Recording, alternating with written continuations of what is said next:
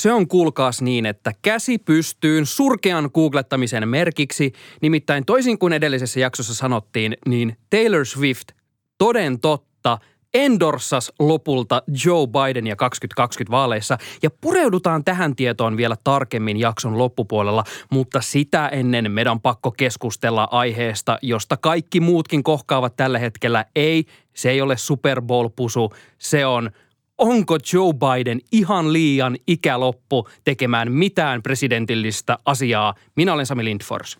Sekoilu, sehän ei Yhdysvaltojen politiikasta lopu, eikä varsinkaan kongressissa. Mike Johnson näki viime viikolla kaksi eeppistä epäonnistumista ja kolmatta odotellaan. Minä olen Tuomo Hyttinen ja tänään on 38 viikkoa vaaleihin. In 47 months, I've done more than you've done in 47 years. She thinks we're the problem. I think they're the problem. What we need is a solution. Wow! All the networks! That was one of the weirdest interviews I've ever conducted. You're talking about the witch hunt? I hear it's a joke. The fact is that everything he's saying so far is simply a lie. Tämä on Vaalirankkurit podcast.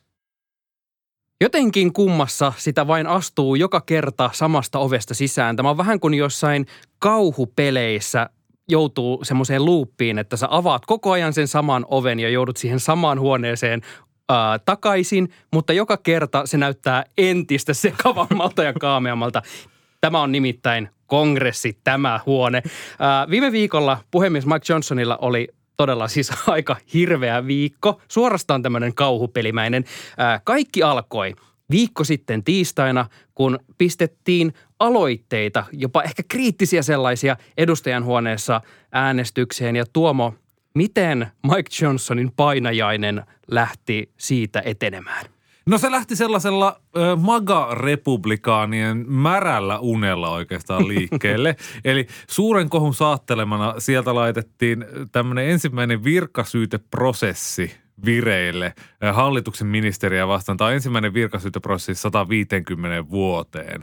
Ajateltiin, että nyt painostetaan demokraatit. Tämä on historiallista. Joo, johonkin tämmöiseen, en mä tiedä oikein mihinkä diiliin, mutta kuitenkin joku salajuoni tässä oli, että jos republikaanit ajaa sisäisen turvallisuuden ministerille Alejandro Mayorkaselle virkasyytettä, niin sitten saataisiin demokraateilta jotain. Ja tällaisten prosessien, kun puhutaan näin isoista ja historiallisista asioista, niin pitäisi olla niin kuin etukäteen tiedossa, että hei, tämä on selvä homma – mutta sitten kun ääniä laskettiin, niin huomattiin, että hei, neljä republikaania ei sitten äänestänytkään meidän mukana ja tuota, tämä virkahyyteprosessi kaatui kokonaisuudessaan. Ja heti perään, niin kuin tämän äänestyksen jälkeen, joka feilas, Johnson laittoi äänestykseen tämmöisen lain 17,6 miljardin dollarin sota-avusta Israelille. Ja se tehtiin taas sitten nopeutetussa menettelyssä, eli pulinnat pois, hyväksytään tämä paketti. Se olisi vaatinut kaksi kolmassa edustajahuoneen äänistä ja taas kerran vajaaksi jäi heti perään. Ja siis tiistain tulos oli sitten se, että Mike Johnson ei osaa laskea. Ei. Jostain näin, että tota, uh, oli tämmöinen yhteiskuva Marjorie Taylor Greenin kanssa otettu, mitä ilmeisemmin jotenkin ennen näitä äänestyksiä. Ja tämä jotenkin tämä yhteiskuva on muodostunut tälleen surullisen kuuluisaksi historian kannalta, koska oli nämä siis aivan historiallisia floppeja, että tämmöistä asiaa ei saatu laskettua oikein. Niissä jossain kuvateksteissä jopa näkyy, että Margot, you had one job. niin siis nimenomaan että pitäisi olla niitä tyyppejä, että jos on katsonut House of Cards ja siinä se Kevin Spacein hahmo aloittaa sillä, että hän on se joku whip siinä, kummassa kamarissa hän nyt onkaan. Niin hänellä on semmoinen iso taulu, josta hän siirtää nimiä niin kuin paikasta nei paikkaan jei.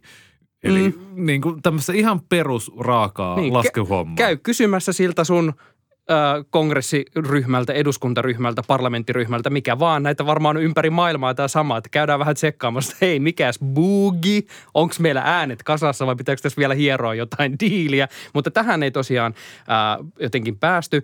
Ja tämä on mun mielestä ihan siis älytön ero nyt ollut tämä republikaanien valtakausi tuolla edustajan huoneessa verrattuna puhemies Nancy Pelosiin, demokraattiin, ää, joka oli tämmöinen rautarouva. Hänestä puhuttiin siitä, että hän ei niin kuin, silleen tuhlaa aikaa siellä kamarissa, vaan silloin katsotaan äänestykset kuntoon, kun on rivitkin kunnossa.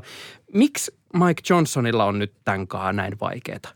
No yksi aspekti liittyy tähän Johnsonin henkilökohtaisiin ominaisuuksiin. Hän, hän on suhteellisen tuore kongressiedustaja. Hänet valittiin Louisianasta edustajahuoneeseen vaan seitsemän vuotta sitten. Eli 2017 aloitti silloin ensimmäisen äh, istuntokautensa. Hänellä ei ole samalla lailla sellaista poliittista pääomaa, pelisilmää, ei varmaan niin oveluuttakaan siinä mielessä kuin mitä Pelosilla oli. Ja Johnson puhuu sitten keskiviikkona näiden katastrofiäänestysten jälkeen toimittajille, että pitää katsoa tämmöistä pitkää peliä, mutta kun ei kukaan oikein näe, että mikä se peli oikein on, mitä siellä nyt yritetään Mua pelottaa, pelata. että onko Mike Johnson edes käynyt kysymässä siltä omalta tiimiltä, että mitä peliä ylipäänsä pelataan, ettei käy niin, että muu, muut pelaa tennistä, kun Mike Johnson pelaa mielestä jotain, en mä tiedä, biljardia. Niin. Sehän on siellä pool-mailat kädessä, että let's play guys. Ja siis pitää totta kai sanoa, kun teet tuon vertauksen Pelosiin, että Pelosillahan ei ollut tämmöistä samanlaista änkyrä-vähemmistöä siellä omassa puolessa kuin Johnsonilla. Et, et Pelosilla oli tämä kuusikko, tämä, ketästä hän nyt kuuluukaan, Ocasio Cortesia ja kaikkea muita tämmöisiä niin kuin sosialisteja, eli tämmöistä niin äärivasemmistoa. He on morfautunut mun päässä se, sellaiseen uh, Power Rangers-tyyliin, sellaiseksi yhdeksi olennoksi, jonka nimi on The Squad. The Squad, nimenomaan. Niin he kuitenkin on sillä tavalla järkeviä ihmisiä, että heidän kanssaan pystyy neuvottelemaan, mutta sitten Johnsonilla on siellä porukassa tämmöisiä kuin Marjorie Taylor Greene, Chip Roy, Matt Gates, semmoisia, joita oikeasti on luonnehdittu terroristeiksi siinä omassa puolueessaan. Niin okei, aiemmin republikaaneilla on ollut semmoinen tarpeeksi suuri enemmistö ja näitä radikaalityyppejä on ollut tarpeeksi vähän, että heidät on voinut jättää sinne paitsioon. Mutta nyt kun tämä republikaanien enemmistö edustajahuoneessa on niin pieni, niin näillä hulluilla on ihan valtavasti valtaa, niin kuin me ollaan aiemminkin puhuttu. Ja pakko, pakko vielä mainita se, että Johnson tuli puhemieheksi tässä kongressikauden keskellä, eli kymmenen kuukautta jaksavat katella Kevin McCarthyä. Sitten hänelle annettiin kenkää, Johnson tuli pöytään. Ja Johnson tuli tavallaan valmiiseen pöytään, missä jälkiruuat oli jo jaettu. Eli kun sitä pu, sit puhemiehen paikasta Kevin McCarthy silloin neuvotteli, niin hän pystyi käymään kauppaa kaikista valiokuntapaikoista ja mihin rahaa annetaan ja näin ja näin ja näin. Johnson ei pysty tätä tekemään kesken ö, tämän kongressin istuntokauden. Öö, mä sanoisin, että Mike Johnson tuli, jos hän tuli jälkiruokapöytään, niin siellä on jäljellä tyyliin enää jotain ananaskonvehteja. Et se- Parhaat pandakonvehdit on sieltä syöty jo. kaikki on mennyt. Anteeksi nyt siis ananaskonvehtien ystävälle, mutta meemit menee niin, niin kuin ne menee. Mä en näitä päätä. Mutta hänellä on tosiaan nyt, että kun hän astui tähän rooliin ja siellä oli nämä McCarthyn neuvottelemat ehdot ja tässä on edelleen nyt voimassa se sääntö, että yksikin edustaja voi esittää Mike Johnsonille epäluottamuslausetta ja tätä kautta sitten mahdollisesti hommata hänelle potkut. Ja okei, me ollaan nyt menty ehkä siitä mun jouluisesta ennusteesta jo vähän niin kuin yli, että hän saa olla joulun yli tälleen joulun hengessä äh, puhemiehenä, mutta sitten alkaa Äh, si- sitten niin alkaa tämä prosessi. No vielä tässä pisteessä ei olla, mutta äh, mikä idea Mike Johnsonilla on nyt oikeastaan viedä äänestykseen tämmöisiä lakeja ja syyteesityksiä, jotka sitten selkeästi tyrmätään, että hän ei tosiaan saa pidettyä oikein mitään kasassa. Niin siis tämmöisiä toivotaan, toivotaan, heitetään sinne, katsotaan miten käy. Pitäisi saada joku Majorka syytteeseen. No ei me, me ei niin saada nyt oikein mitään aikaa. siis mä luulen, että keinot on vaan yksinkertaisesti loppu. Siis Kevin McCarthy, jolla oli kuitenkin paljon pidempi kongressiura ja aina halusi puhemieheksi ja tietää, miten nämä hommat toimii, niin hän yritti tätä samaa. Eli äänestyttämällä äänestyttää ja sitä kautta painostaa niitä oman puolueensa kongressiedustajia taakseen. Piti häntä nyt äänestää joku 15 kertaa puhemieheksi. Paljon niitä rundeja oikein meni. Ja siis vaikka mä aiemmin nostin sen Johnsonin osaamisen tässä esiin, niin kyllä tässä varmaan on kyse siitä, että niin keinot vaan yksinkertaisesti loppu, että näiden ihmisten kanssa ei vaan pysty neuvottelemaan. ja, Tässäkään ei taidot riitä. ja siis se näkyy ihan kaikessa, että jos on somessa esimerkiksi pyörinyt sellainen graffa siitä, että kuinka monta lakia tämä 118 kongressi on nyt saanut ö, läpi verrattuna kaikkiin muihin, se on hälyttävän pieni määrä. Niin kuin ihan mihin tahansa kongressiin. Ja kongressin rikkimenemisestä on puhuttu niin kuin vuosikymmeniä. Jo siitä lähtien, kun toi Newt Gingrich voitti silloin 94 ja rupesi pistämään hankaa Bill Clintonille. Nyt varmaan niin kuin haikaillaan sellaista lukujen perään, että voi, niin kuin saataisiin jotain edes läpi. Okei, okei, jotain on siis saatu läpi. Että kaikessa hiljaisuudessa edustajahuoneesta saatiin läpi tämmöinen puolueiden yhteinen laki, jossa yhdistettiin republikaaneille rakkaita asioita, eli tämmöinen yritysten verovähennyksiä, ja sitten demokraateille rakkaita asioita, eli lapsiperheille tämmöisiä lisää verovähennysoikeuksia se on yksi onnistuminen Johnsonilta ja tietty demokraatiltakin, mutta sitten kun on tämmöisiä isoja asioita, niin kun niissä ei vaan tuu edistystä millään mittareilla. No, isoista asioista nyt kun puhutaan, niin mm, kun just tuossa aiemmin mainitsin siitä, että tuntuu, että tämä Johnson niin on jatkuvasti yhä – ää, pienempänä lastuna laineilla ja missä, koht, missä kohtaa sitten vaan lastu vaan sieltä häviää tältä ää, paikaltaan. Ää, kun Ukraina-tuesta puhuttiin aiemmin tota, pari, pari viikkoa sitten ja siinä puhuttiin myös tästä rajakompromissidiilistä, jonka aluksi kerrottiin, että no nyt hei, oltaisiin saatu diili aikaiseksi ja sitten kuului supi, supi, supi, supi Donald Trumpin suusta, jonka jälkeen oli sille, ei tämä olekaan hyvä diili ja siitä pakitettiin ihan täysin. Senaatista nyt saatiin kuitenkin sunnuntaina sellaisia ilouutisia, että senaatti äänesti toistamiseen näistä Ukraina-tukipaketeista ja saatiin lopulta se läpi. Tuossa paketissahan olisi sota-apua Ukrainalle 60 miljardia, Israelille 14 ja 10 miljardia tämmöistä humanitaarista apua yhteensä, mutta – nyt kun katsoo sitä, että senaatista saatiin silleen niin vaivalla murjottua läpi, Johnsonilla on nyt takana tämä, että nämä omat äänestykset on mennyt vähän miten sattuu. Ja nyt me palataan jälleen tässä meidän kauhupeliluupissa siihen huoneeseen, jossa se huone on jälleen muuttunut pykälän verisemmäksi ja omituisemmaksi. Äh, miten tälle paketille voi tällä kertaa käydä edustajan huoneessa? Niin, Sami, kerropa se. Siis, siis näyttää tosiaan siltä, että puhdas sotapaketti, mikä, mitä ei missään nimessä pitänyt mennä läpi. Että silloinhan paalutettiin syksyllä ne ehdot, että Johnson oli, että nyt ei mene mitään Ukrainan sota-apua tai mitään muutakaan, ellei tule rajahommia tässä näin. Ja nyt sitten se rajapaketti on tulossa Johnsonille. Siis en tiedä, onko Johnson niin sanotusti ballseja viedä tätä sinne edustajahuoneeseen äänestyttämäksi. Että mm. Siellä Marjorie Taylor Greene on ainakin uhannut, että hän ainakin pistää pään poikki heti, jos Johnson mitään tällaista edes yrittää. Ai, ai, ai, ai. Ja siis yrittääkö Johnson osoittaa sitten jotain johtajuutta, koska tässä alkaa olla aika vakava tämmöinen uskottavuuskriisi. Mä en tiedä sitä. Maga-ihmisillä ei tunnu olevan huolta siitä, että tämmöinen kaos palvelee ö, heidän tarkoitusperiään kaikkinensa. Siis Ukrainan ja Euroopan puolesta toivoisin, että kyllä, mutta siis your guess is as good as mine. Tässä, äh, mikäli nyt satuin ennen kuin tätä podcastia lähdimme äänittämään äh, oikein, että äh, esimerkiksi Politico oli äh, kysellyt tältä republikaanien tämmöiseltä ulkoasian valiokunnan, tai niin minkälainen vastaava elin heillä nyt siellä onkaan, niin tämä äh, puheenjohtaja, joka oli jo sanonut, että nyt pitäisi niin kuin saada jopa tuloksia aikaiseksi. Ja tämä Ukrainan tukikysymys alkaa olla vähän semmoinen, että tässä ei niin oikein voi olla semmoinen tuuliviiri. Että mä aloin miettiä myös, että kun me ollaan puhuttu aiemmin ehkä siitä, että onko se magaporukka, jotka rupeaa vähän siellä sitä giljotiinia jo virittelemään näin vertauskuvallisesti siihen, että äh, loppuuko Mike Johnsonin puhemies pesti, niin mä mietin, että alkaako siellä niin kohta tulla raja vastaan myös sit sillä maltillisemmalla porukalla, että jos tämä ei niin lähde etenee. Niin, siis näissä asioissahan on aina kaksi puolta. Että aina me puhutaan siitä, että no niin, se niin kuin magaporukka tekee sitä ja tätä. Ja tota, mutta onhan tässä myös kyse siitä, että demokraattipuoli ja se maltillisten republikaanien puoli ei ole myöskään perääntynyt tässä asiassa, vaan että heitä ei myöskään pysty painostamaan ihan millä tahansa ottamaan niin kuin – panttivangiksi. Että ei, he, ei hekään näitä asioita läpi halua niin kuin hinnalla millä hyvänsä. Joo, nähtäväksi jää, kuten viisaissa pääkirjoituksissa usein sanotaan, mutta äh, Tuomo, mä haluan nostaa tähän vielä esille, että jos tämä kauhu, ei. kauhupeli ei ole vieläkään tarjonnut tarpeeksi luuppeja, niin nythän me saadaan jälleen pari viikon päästä uusi pyörähdys jälleen tähän samaan huoneeseen, jossa on jälleen vielä entistä enemmän kaaosta ja meihemiä läsnä. Nimittäin pari viikon päässä hän hämöttää jälleen kerran vanha kunnon liittovaltion sulku, eli siellä pitäisi taas sitä tölkkiä potkia eteenpäin ja tehdä niitä äh, väliaikaisia resolutioneita, että saadaan liittovaltio pyöriä. Mikä on Tuomo sun veikkaus ajatus siitä, että joudutaanko me tähänkin kongressisekoiluun palaamaan maaliskuun alussa?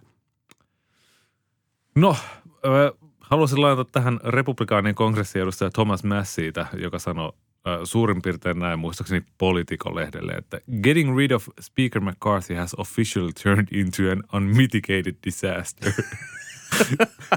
Eli Kevin McCarthyssa Ai ai. eroon pääseminen on osoittautunut hallitsemattomaksi katastrofiksi.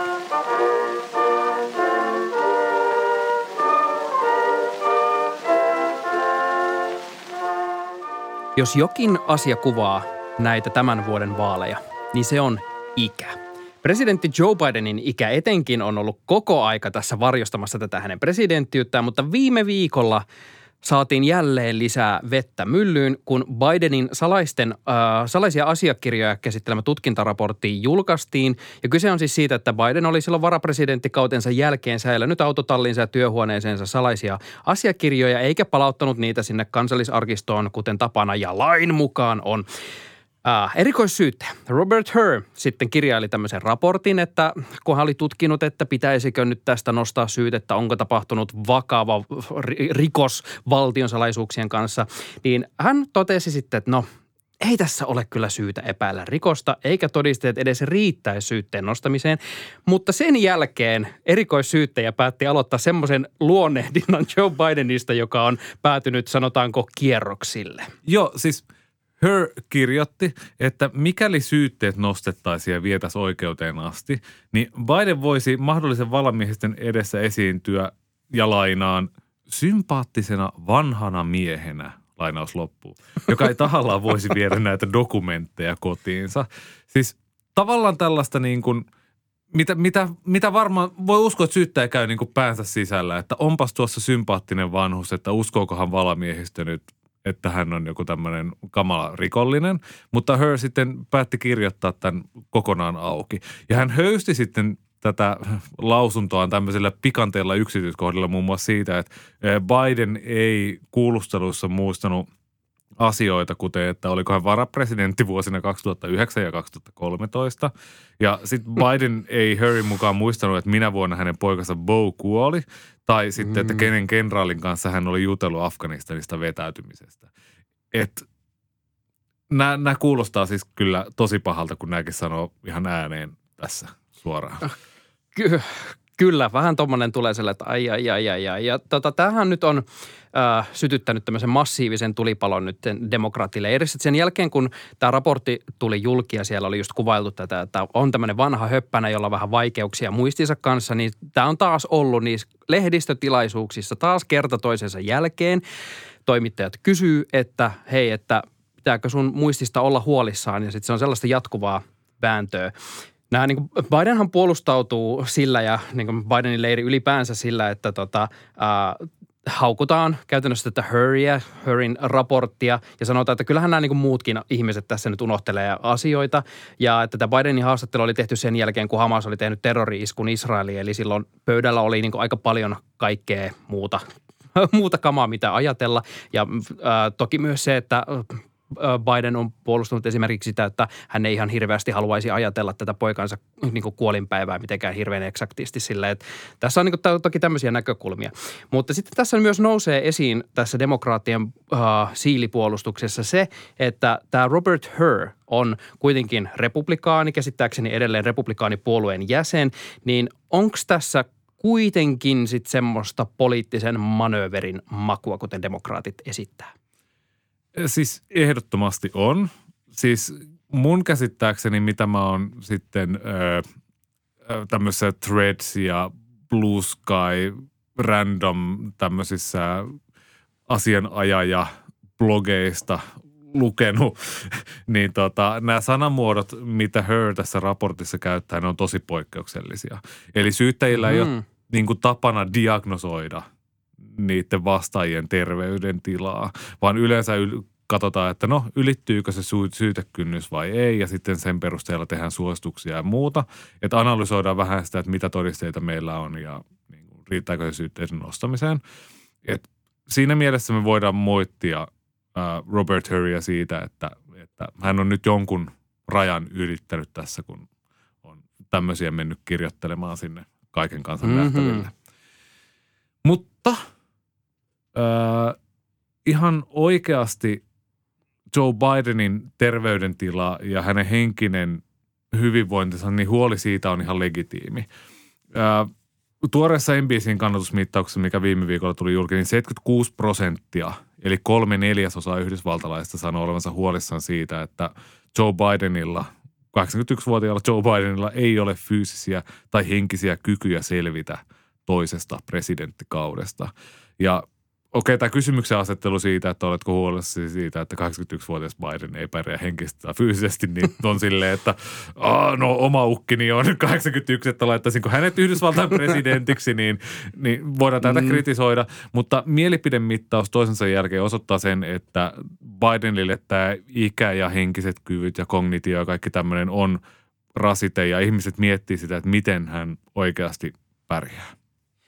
Tämä ikäkysymys on silleen mielenkiintoinen, että äh, tämä niin Joe Bidenin ikä on tämä, mikä niin jatkuvasti puhuttaa ja siis sinänsä ymmärrettävää, koska hän nyt sattuu olemaan maailman suurimman ydinasemahdin presidenttinä tällä hetkellä, että totta kai vähän pureksi itse kukin pikkasen kynsiään, että milloin se tota, romahtaa lopullisesti. Mutta meillä on... Eksyy sinne puutarhaan eikä löydy pois. Apua. Toivon mukaan ihan heti ole edessä ainakaan. Mutta siis äh, tässä kuitenkin, kun puhutaan näistä vaaleista, niin tässä pitää niinku puhua siitä, että tämä on iäkkäiden gubbejen vaali. Äh, Viikonloppuna vaalitilaisuudessa Etelä-Karolainassa oli nimittäin Donald Trumpilla kans äh, pikkasen tällaisia mielenkiintoisia heittoja. Hän nimittäin äh, esimerkiksi puheli siihen malliin kuin Barack Obama olisi edelleen presidentti. Aiemminhan tässä oli tämä tilanne, että hän sekoitti Nikki Haleyin, eli tämän äh, vastaehdokkaansa näissä esivaaleissa, Nancy Pelosiin, eli tähän entiseen demokraattien mahtileidiin edustajanhuoneessa. Äh, ja lisäksi hän nyt on sanonut ihan tosissaan ilmeisesti, tai ainakin hyvin vakavalla naamalla, että antaisi Venäjän hyökätä Eurooppaan, jos Yhdysvallalle ei maksettaisi tarpeeksi suojelurahaa.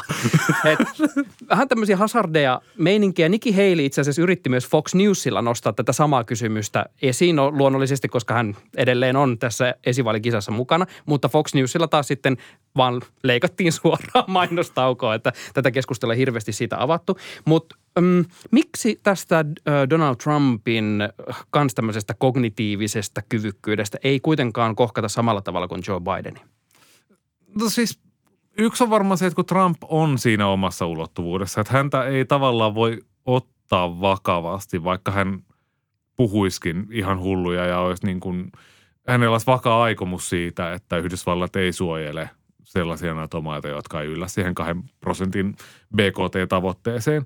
Et, et ainakin tämmöisessä niin kuin imagomielessä Trump on aina puhunut näitä hulluja. Ja silloin Trumpin presidenttikauden aluksihan oli se valtava, monta kuukautta jatkoa uutissykli siitä, että onko hän henkisesti terve, että pitäisikö hänet niin kuin syrjäyttää sieltä presidentin paikalta. Ja niin kuin se oli ihan kammottavaa toimintaa medialta silloin etänä – tavallaan diagnosoida sitä, että onko Trump hullu vai ei. Että jos muistatte Ukrainan sodan aluksi, kun tiirailtiin lehdistötilaisuudessa niitä Putinin jalkoja ja kysyttiin, että onko hänellä Alzheimer. Niin tämä oli niin kuin kymmenen kertaa pahempaa, mutta vaan niin kuin Donald Trumpin kohdalla. Ne oli kyllä villejä päiviä ne. Mahtavia päiviä, paljon klikkejä tuli. mutta siis tavallaan imagomielessä, kun Trump on sekoilee koko ajan ja hän, hän on jatkuvasti jonkun kohun kohteena, niin häneltä odotetaan – erilaisia asioita. Että häneltä ei oikeastaan odota mitään. Kun taas Joe Bidenilta, jonka piti olla täydellinen Trumpin vastakohta, niin Bidenilta odotetaan, että hän on tämmöinen vastuullinen aikuinen. Niin sen takia, että joka kerta kun Trump äh, anteeksi, joka kerta kun Biden änkyttää, äh, sekoilee sanoissaan tai edes horjahtaa, kun hän kävelee jonnekin puhumaan, niin katsotaan erilaisen linssin läpi. Että tavallaan pelätään, että Bidenista tulee tämmöinen samanlainen hourailija – kuin Trumpista. Mm. Että hän, hän olisikin jotenkin ihan samanlainen. Että tämä varmaan on se alituinen pelko ja se saattaa näyttää hassulta, mutta kun odotusarvot näitä kahta henkilökohtaa on ihan täysin erilaiset. Me ollaan tässä vuosien varrella nyt tässä puhuttu siitä, että tämä Joe Bidenin ikä just tosiaan koko aika seuraa tätä hänen presidenttiyttään ja myös tätä vaalikampanjaa.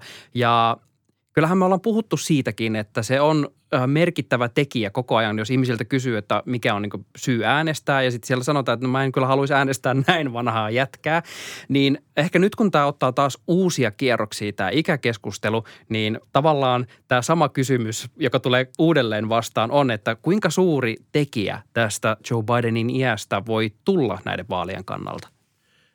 Totta kai se on iso ja vuoden mittaan varmaan nähdään, että kuinka iso se on. Että nythän esimerkiksi Yhdysvaltojen ää, taloussentimentit on suhteellisen alhaalla, että kuluttajat ei ole ehkä esimerkiksi vielä huomannut, että Yhdysvaltojen talous, että sillä menee, on mennyt hyvin ja se kasvaa kohisten ja täällä Euroopassa vaan mietitään, että, että kumpa meilläkin kasvaisi noin hyvin. Mutta se ei vielä niin kuin Bidenin suosioluvuissa näy, että Bidenin suosioluvut matelee. Kyllä mä pidän sitä ikää niin kuin aika isona tekijänä tässä näin. Totta kai odotusarvot on sitten myös tietyssä mielessä erilaiset. Että 2020 vaaleissa haettiin Trumpille sitä vaihtoehtoa, että nyt halutaan pois tästä sekoilusta.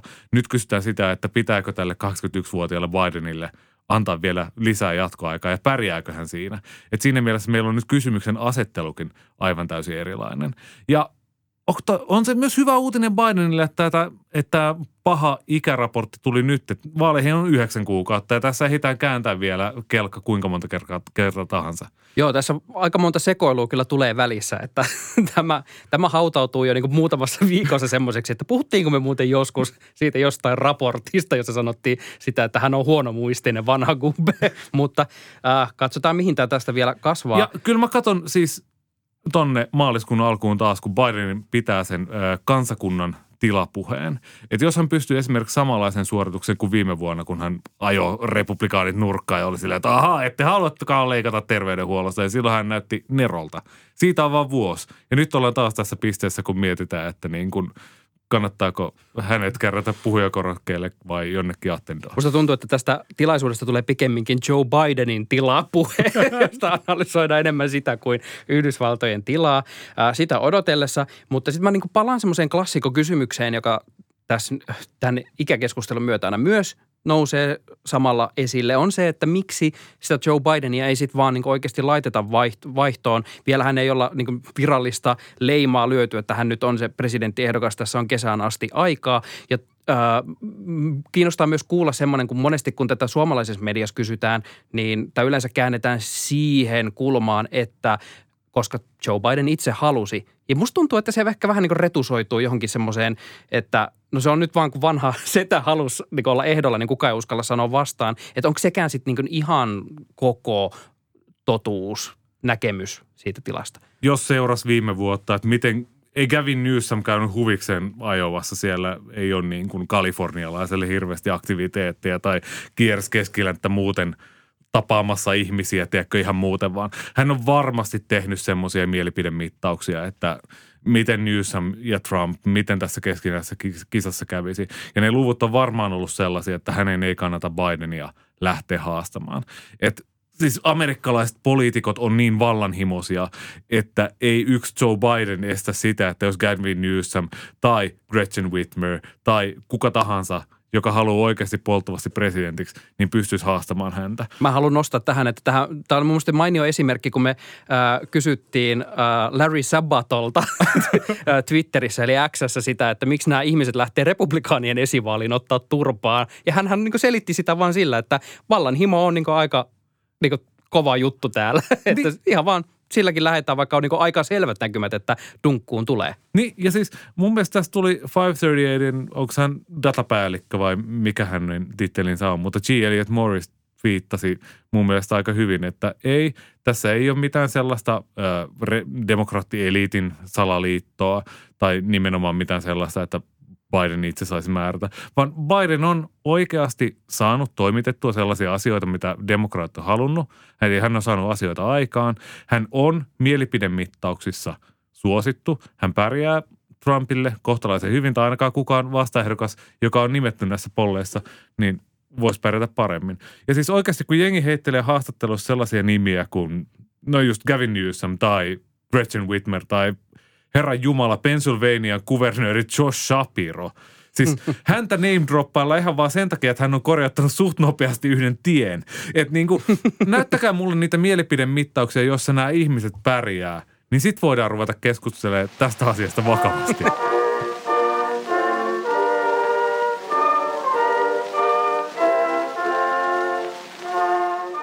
Ja kuten jo jakson alussa kuulitte, niin nostin käteni pystyyn, että olipa surkeasti googlattu, mutta äh, sitä sattuu joskus ja musta tuntuu, että tota, silloin äh, myös ihan äh, niin kuin hyvä selitys. Nimittäin Taylor Swift, josta uh, on povattu tällaista kuninkaan tekijää näihin vaaleihin. Mä, mä en ole ihan varma, että kuka tätä tekee, mutta musta alkaa yhä enemmän vaikuttaa siltä, että nämä meidän mahtipuolueet, republikaanit ja demokraatit tuntuu ainakin olevan yhä enemmän vaan tätä mieltä. Siis tässä tulee niin kuin Adam Smithin semmoinen näkymätön käsi, joka vaan siirtelee näitä nappuloita pelilaudalla. Se näkymätön käsi on Taylor Swift. Kyllä, Taylor Swiftin käsi tulee ja liikuttelee meitä äh, pieniä palikoita täällä suurella elämän shakkilaudalla. Äh, hän tosiaan siis oli tukenut Joe Bidenia julkisesti. Äh, Instagramista löytyy kyllä siis semmoinen postaus sieltä äh, lähellä vaaleja, missä hän oli laittanut tämmöisen tota, kuvan haastattelusta ja oli myös leiponut näitä Joe Biden tämmöisiä niin keksejä jossain. Hän oli laittanut Instagramiin, että oli tämmöisen keksitarjoulun tehnyt. Ja oli sitten myös antanut just niin lokakuussa haastattelun siitä, että tota, miksi aikoo äänestää Joe Bidenia. Eli ää, hän on ottanut kyllä poliittisesti kantaa, mutta se mikä tässä on mun mielestä nyt niin kuin mielenkiintoista on se, että kun mä oon jutellut tästä, mä, no me ollaan Tuomon juteltu tästä, mutta mä oon jutellut myös ihan pop-toimittajien kanssa ja Yhdysvaltain kirjeenvaihtajien kanssa, kukaan ei muistanut tätä silleen suorilta. Että sitten niin jossain kohtaa tuossa viime viikolla tuli semmoinen, että hetken, että kyllähän tältä tämmöinen löytyi. Niin eikö tämä Tuomo ole semmoinen, tota, mä haluan, että me vahvistetaan tämän jotenkin ä, yhteen ääneen, että ei kukaan ajatellut mitään hiton Taylor Swiftia, paitsi Donald Trump sen verran, että sanoi, että hän pitää 25 prosenttia vähemmän tämän musiikista, kun oli äh, tullut silloin se twiitti siitä, että me aiotaan äänestää sut ulos. No, kuka nyt muistaa jotain neljän vuoden takaisia asioita, Sami? Siis on meillä ollut kohuja varmaan kolme viikkoa sitten, kun ollaan mietitty, että mitähän kaikkea tästä tulee ja niistä, että puhutaan enää ikinä. Mistä me puhuttiin kolme viikkoa sitten? Nimenomaan. Mitään muistikuvaa. Uh, mutta tosiaan siis – Mm, syy, miksi me puhuttiin silloin viime viikon, viikolla tästä, jos et ole vielä käynyt kuuntelemassa jaksoa Taylor Swift kuninkaan tekijä, niin käykää ihmeessä kuuntelemassa se, koska me analysoitiin muutenkin sitä, että onko äh, tämmöisillä pop-tähdillä, julkiksilla niin oikeasti jotain valtaa äh, vaaleihin. Ja äh, meidän Spotifyssa oli tämmöinen kysely myös sitten perä, siinä perässä, että tuleeko Taylor Swift tukemaan julkisesti uh, Joe Bidenia näissä vaaleissa. Uh, juu, sai 48 prosenttia äänistä, 35 kappaletta ja ei 38 ääntä ja 52 prosenttia. Eli pieni enemmistö kallistui siihen, että ei tule tukemaan. Ja mä mietin, että onkohan tässä myös siis sillä, että onko ajateltu niin, että – Uh, ei muisteta sitä, että Taylor Swift oli jo tukenut demokraatteja aiemmin. Onko tässä niin ajateltu, että nyt tämä meininki alkaa mennä niin kreisiksi ja toisaalta hän on niin kova miljardööri, että niin tässä maailmantilanteessa hän ei niin todellakaan kannata työntää lusikkaansa tähän soppaan.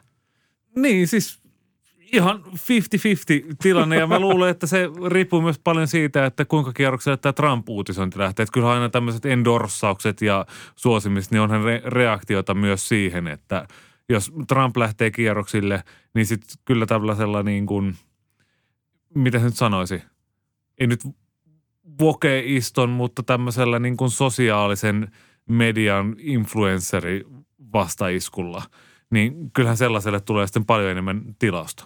Ja tässä vielä nostelen omaa häntääni tylysti, että viime perjantaina tehtiin uh, Ylen mainion pop-toimittaja, kulttuuritoimittaja Anton Vanhamajamankaa tämmöinen henkilökuvajakso Taylor Swiftistä, jossa myös sitten pohdittiin tätä uh, niin Taylor Swiftin mahdollista poliitt- poliittiselle kentälle uh, liukumista. Uh, käykää ihmeessä kuuntelemaan tuota, tuo jakso, jos haluatte oikeasti elämään lisää Taylor Swift-sisältöä. Oli hauska jakso. Mutta mun teoria siis oikeastaan on se, että äh, Taylor Swiftin ei kannata lähteä tekemään endorsementteja tälläkään kertaa ennen lokakuuta, koska mä mietin, että God forbid, että mä sanon tämän ääneen, mutta ehkä hänen kannattaa vaan oikeasti katsoa, että kuka se ehdokas on ja onko se elossa. Et, tuota, veikkaan, että lähempänä lokakuuta saadaan nähdä ehkä jotain, jos sieltä jotain tulee. Ää, mutta syy, miksi me puhuttiin ylipäänsä Taylor Swiftistä viime viikolla oli se, että tähän liittyy just näitä salaliittoteorioita, että demokraatit ovat riganneet tuon viime sunnuntaina pelatun Super Bowlin, että sinne on äh, demokraatit järkkäs Kansas City Chiefsin, demokraatit järkkäs äh, Taylor Swiftin ja Travis Kelsin seurustelemaan ja nytten oltaisiin saatu tämmöinen suuri endorsement-tilaisuus sitten siellä, kun koko maailma katsoo tätä yhtä maailman isointa urheilutapahtumaa. No ilmeisesti tällaista endorsementtia ei äh, nähty, mutta Joe Bidenin tiimi hieman yllättäen otti kaiken ilon irti tästä salaliittoteorisoinnista ja liittyi TikTokkiin tällä. Game or halftime show? Game. Jason Kelsey or Travis Kelsey? Mama Kelsey. I understand she makes great chocolate chip cookies. Deviously plotting to rig the season so the Chiefs would make the Super Bowl, or the Chiefs just being a good football team? You get in trouble if I told you. Trump or Biden? Are you kidding? Biden. Ja siis äh, Joe Biden vielä siis twiittasi myös tuolla niin äh, X-tilillä ja myös Threadsissa semmoisen äh, Dark Brandon kuvan, eli se, missä hänellä on ne lasersilmät ja sitten sanoi, että äh, jotenkin, että just like we wrote it. Tämä menee just niin kuin, ja hän, että tuossa videolla, kuten sanoi, hän ei voi kommentoida tarkemmin sitä, että miten tämä oli rikattu tämä peli. Äh, Tuomo, äh, missä kohtaa me aletaan pudota semmoiselle tasolle, että me aletaan jo uskoa sitä, että Dark Brandon on todellisuudessa se, joka tätä universumia johtaa. Mä olisin aivan täysin valmis uskomaan ja ostamaan tämän käsikirjoitetun salaliittoteorian, jos Travis Kelsey olisi kosinut Taylor Swiftia. siis miksi et käsikirjoittanut sitä Dark Brandon? Miksi? Sinä julmuri, me janoamme rakkautta. Mä tarkistin Sami, me puhuttiin kolme viikkoa sitten Ron DeSantisista, ja ei ole täysin mahdotonta, että me ei enää ikinä mainita hänen nimeään tässä podcastissa uudestaan.